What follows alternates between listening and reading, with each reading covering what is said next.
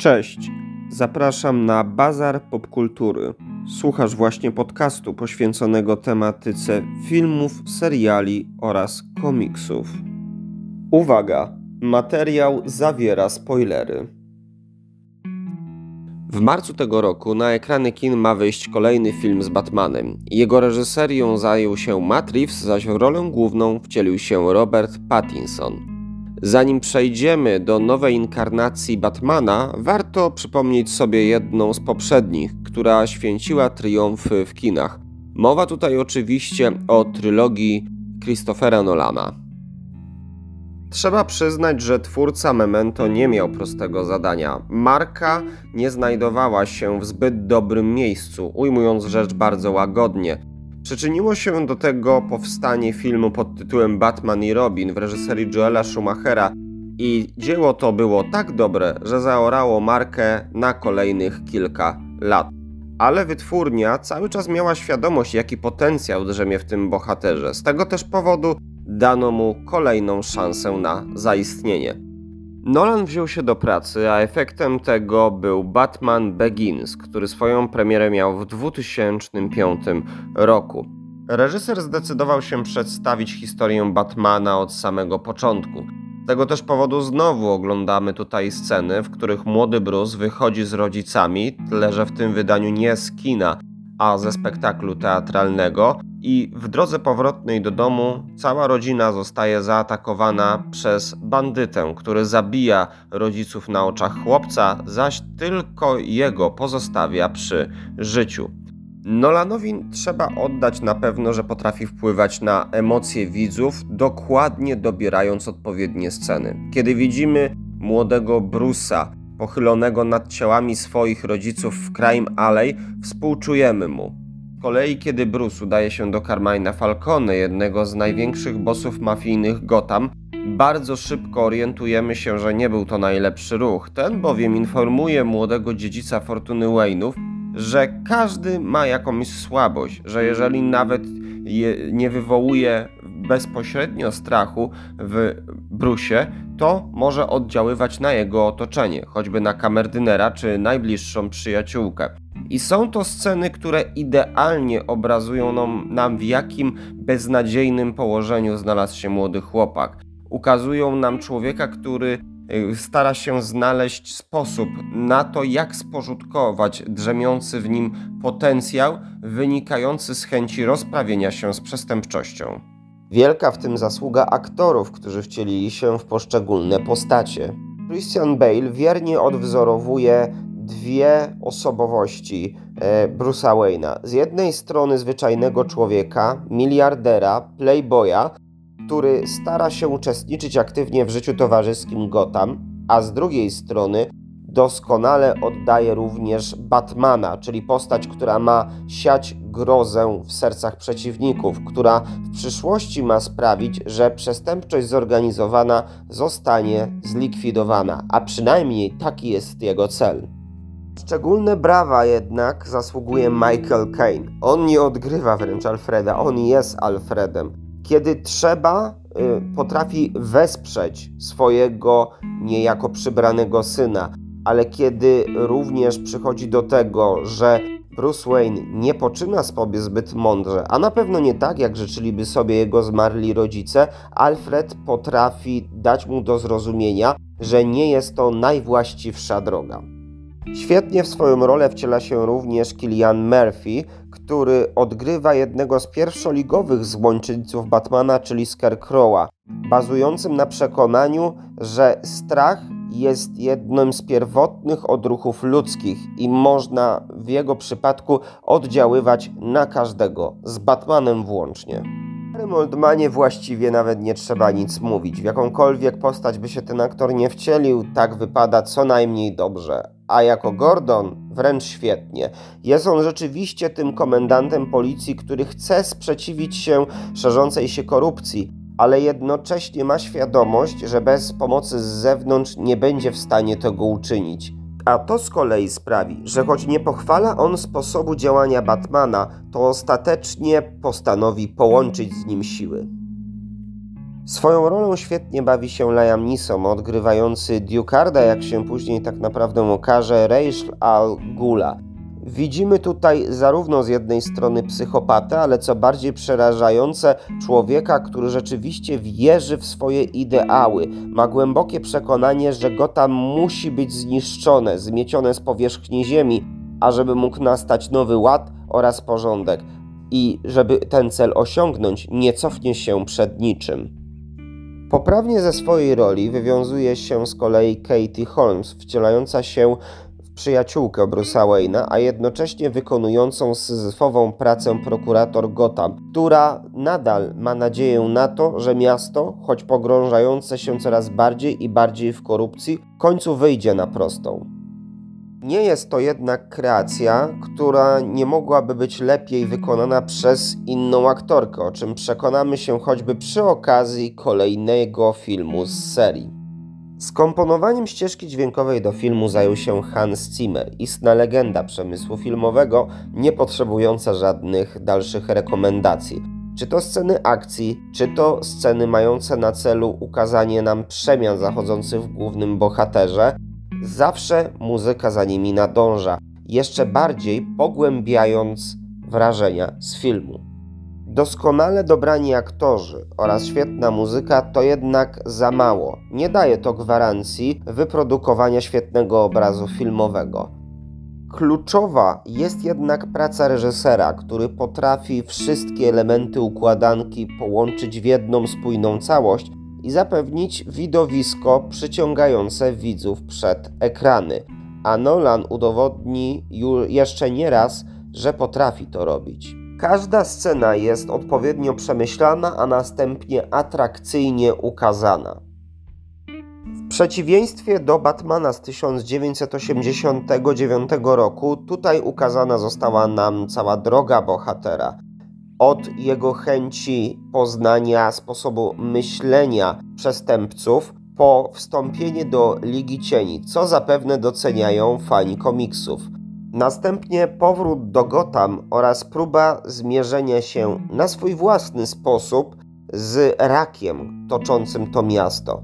Przyszły Batman od samego początku wie, że musi posiadać sojuszników, że samemu w pojedynkę nie da rady korupcji panującej w Gotham. Z tego też powodu zwraca swoją uwagę na Jima Gordona i nie mogę ukryć tutaj swojej radości z faktu, że postać ta jest czymś więcej niż tylko manekinem służącym do włączania przycisku do bat sygnału, jak to zostało żartobliwie ukazane choćby w animacji Lego Batman, którą również szczerze polecam. Zamaskowany mściciel wie, że będzie potrzebował również utalentowanego prokuratora i z tego też powodu zwraca się do, no któż by się spodziewał, swojej przyjaciółki z dzieciństwa, która no nie powiecie mi, że no tak, tak, jest prokuratorem. Motyw naciągany, aczkolwiek jeżeli chodzi o samą konstrukcję filmu, trzeba przyznać, że to działa. Batman w interpretacji Nolana nie jest tylko miliarderem, który stosuje bogaty arsenał swoich gadżetów. Tutaj jest on również wojownikiem, który stosuje poznane przez siebie techniki ninja do zwalczania przestępców który oprócz tego, że potrafi przy pomocy technologii wyciągnąć odpowiednie informacje oraz zrobić ich użytek, to z drugiej strony potrafi również walczyć z dużymi grupami przeciwników. Niejako wbrew moim dotychczasowym pochwałom, to nie jest tak, że Batman początek nie posiada żadnych wad. Jedną z tych, która rzuca się w oczy, jest kostium, który od samego początku sprawia wrażenie drewnianego. I oczywiście zdaję sobie sprawę z tego, że reżyser widział go jako swego rodzaju uniform, kombinezon, zbroję, która ma być przede wszystkim użyteczna, ale z drugiej strony twórcy nie są w stanie mnie przekonać, że Batman mógłby w jakikolwiek sensowny sposób się w niej poruszać, a co dopiero walczyć. Mieszane uczucia budzi we mnie również Tumblr. Z jednej strony jest to swego rodzaju czołg, który ma być przede wszystkim funkcjonalny, ale z drugiej strony niesłusznie trochę jest on nazywany Batmobilem. W bardzo małym stopniu przypomina pojazdy znane dotąd z kart komiksów. i niespecjalnie pasuje do samego Batmana. Mimo wszystko jestem w stanie przymknąć oko na drobne niedoskonałości i stwierdzić, że Batman Begins, co zresztą e, potwierdzili widzowie, udając się licznie do kin, był filmem, który cieszył się ogromną popularnością i po dziś dzień przyjemnie się go ogląda. Jednak prawdziwą rewolucją był Mroczny Rycerz, który pojawił się na ekranach kin zaledwie 3 lata później, a wszystko to za sprawą jednej postaci Jokera. Jeszcze zanim widzowie ruszyli do kin, komiksiarze zacierali ręce. Oni już wiedzieli, co się święci. Znowu dwie ikoniczne postacie, z jednej strony Batman, a z drugiej strony Joker, miały stawić sobie czoła w kolejnym pojedynku. Duża część fanów nie kryła swojego niezadowolenia obsadzeniem w roli Jokera Heath'a Ledgera. Uważali, że nie posiada on odpowiedniego dorobku filmowego, żeby zmierzyć się z tak wielką rolą, bo przypomnijmy, Jack Nicholson, który grał tą rolę w pierwszym z filmów, Batman z 1989 roku w reżyserii Tima Burtona uzyskał za tą kreację Oscara. Tymczasem w oczach wielu fanów e, komiksów tym razem na podobny zbieg wydarzeń nie można było liczyć. I bardzo się pomylili, ponieważ Ledger w moim mniemaniu okazał się jeszcze lepszym Jokerem niż Nicholson. Postać całkowicie nieprzewidywalna. Książę zbrodni, który z jednej strony jest szaleńcem, a z drugiej strony doskonałym strategiem, zawsze będącym o krok przed Batmanem. Joker w interpretacji Ledgera to niezwykły przestępca kierujący się chęcią zysku, bo jeżeli by tak było, to dopiero podniósłby się głos niezadowolenia wśród fanów komiksów, ale swego rodzaju posłaniec chaosu. Doskonale widać to w scenie, która po dziś dzień zresztą robi ogromne wrażenie, w której uzyskawszy połowę majątku mafii Gotham, postanawia zebrane tak środki po prostu podpalić na oczach jednego z gangsterów, zarzucając mu przy okazji, że on oraz jemu podobni są tani, że Gotham zasługuje na lepszy krój przestępców, na nowe. I będąc fanem komiksów, nie sposób nie uśmiechnąć się pod nosem, gdyż widzimy tutaj nawiązanie do długiego Halloween, czyli komiksu, który stanowi właśnie taki punkt przełomu. Dzieła, które ukazuje przejście z Gotham, w którym władze miały rodziny mafijne, do Gotham, w którym przede wszystkim chaos oraz zamieszanie będzie wywoływane przez przestępców w trykotach, którzy mają zupełnie inne zasady działania, którymi niekoniecznie kieruje czysta chęć zysku, ale coś innego, coś więcej. Chyba największą siłą Jokera z trylogii Nolana jest fakt, że nie sili się on na bycie zupełnie kimś innym niż jego komiksowy odpowiednik. Mamy do czynienia z odzwierciedleniem postaci wyjętej żywcem z kart komiksów, właściwie jeden do jednego. Joker z jednej strony jest socjopatą. Jego działania wydają się być losowe, ale tak naprawdę są przemyślane. Doskonale zdaję sobie sprawę z tego, że jeżeli chce rzucić go tam na kolana, musi sprowadzić do swojego poziomu te osoby, które dbają o jego duszę. I właśnie to robi z Harveyem Dentem, który w trakcie trwania seansu zgodnie znowuż z komiksami staje się złoczyńcą o pseudonimie Dwie Twarze, który podejmowane przez siebie decyzje uzależnia od rzutu monetą. Swoją drogą y, gromkie brawa dla Aarona Eckharta za tą rolę, która jest może nie tak wybitna jak to, co pokazał nam Heath Ledger, ale na pewno zasługuje na uznanie. Ale również Joker do swojego poziomu chce sprowadzić samych mieszkańców Gotham. Chce udowodnić, że wszyscy tak naprawdę doprowadzeni do skrajności postąpią tak samo jak on. I nie sposób nie uśmiechnąć się pod nosem, jeżeli jest się fanem komiksów z Batmanem, gdyż tam bardzo często pojawia się mm, filozofia Jokera, że wystarczy zaledwie jeden zły dzień, ażeby dobry człowiek całkowicie się zmienił, żeby stał się zły.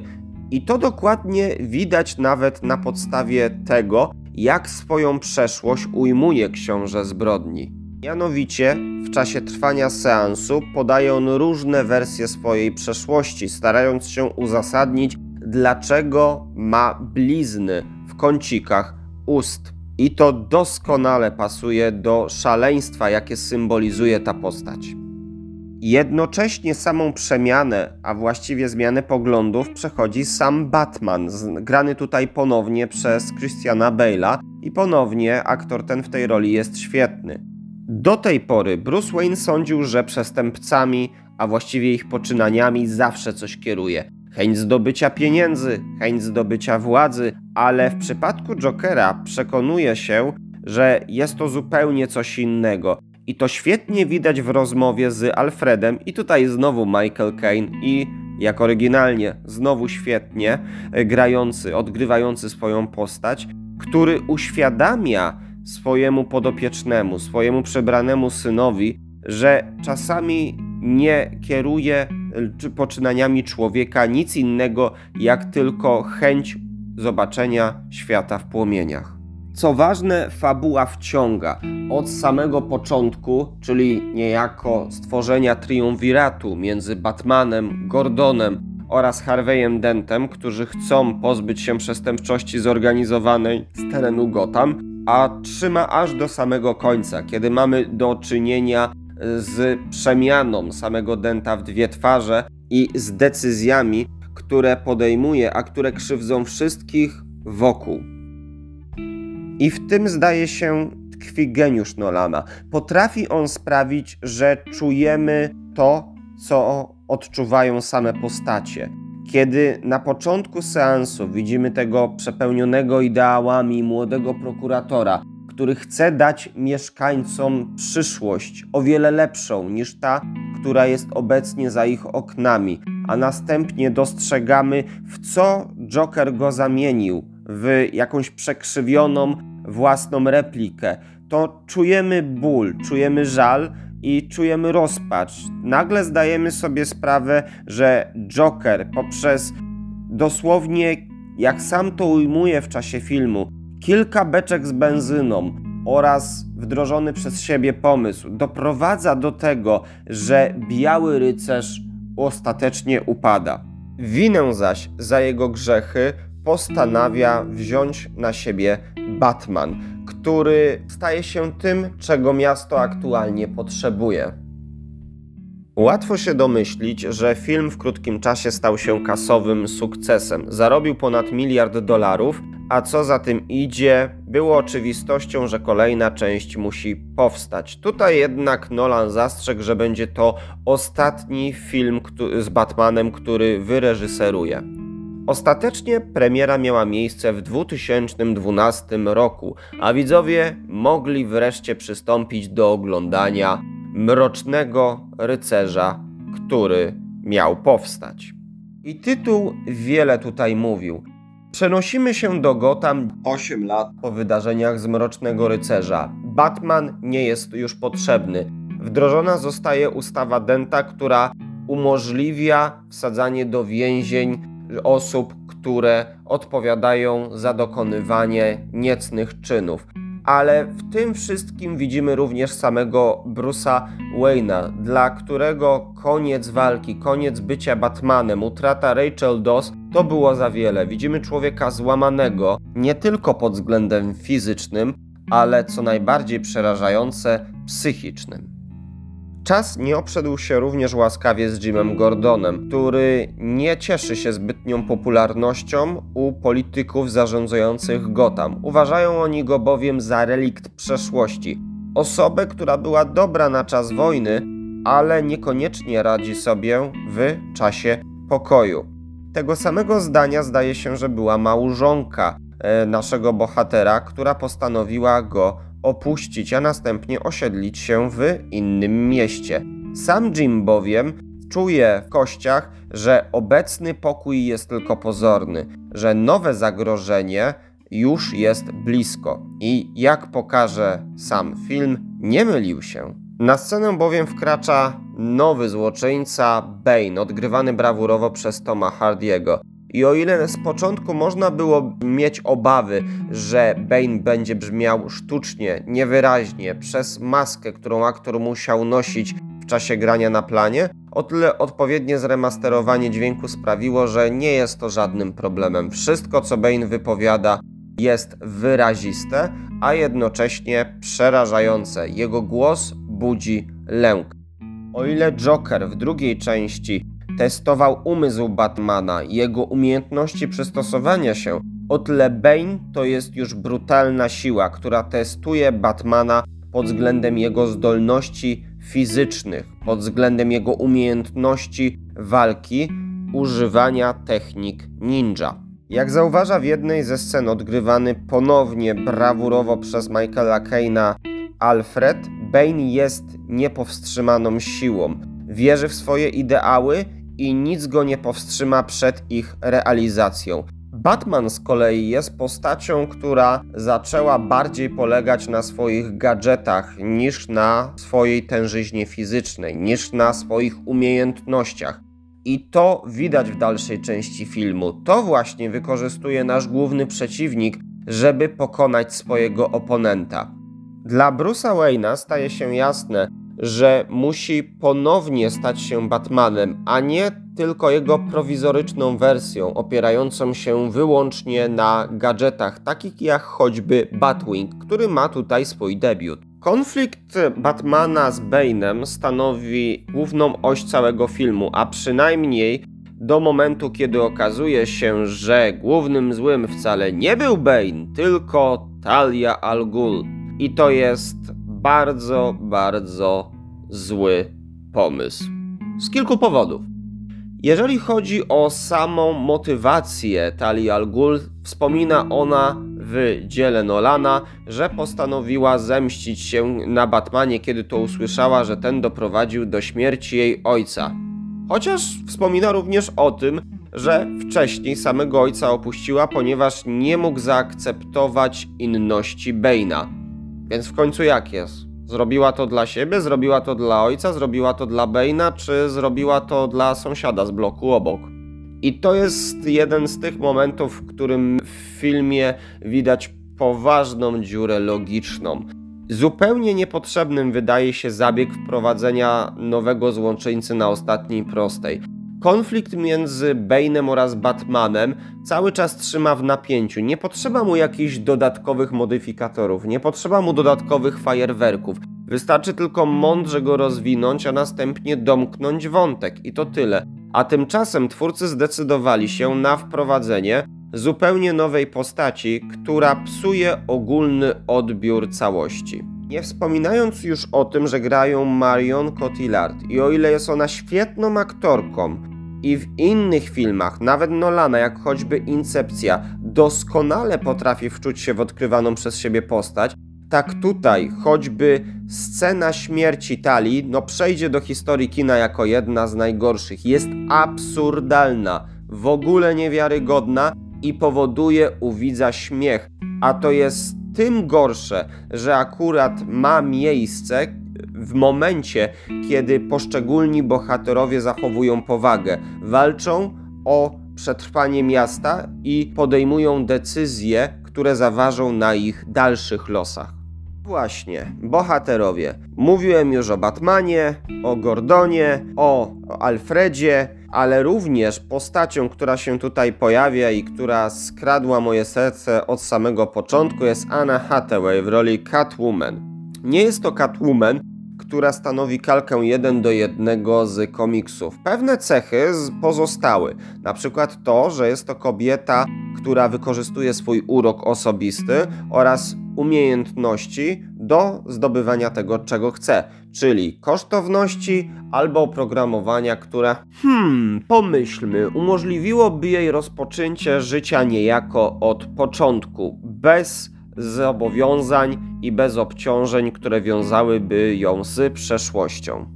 To, co różni filmową Catwoman od swojego komiksowego pierwowzoru, to choćby strój, który ma zastosowanie praktyczne, choćby te kocie łóżka, które zostały wykorzystane również jako noktowizor, ale z drugiej strony ten strój nie odbiega od tego, co Catwoman tak naprawdę mogłaby nosić, więc nie jest to szczególna wada. W porównaniu do poprzednich filmów, o wiele więcej dla siebie znajdą również fani komiksów. Znajduje się tutaj istna masa nawiązań oraz smaczków, które odnoszą się do bogatej historii mrocznego rycerza.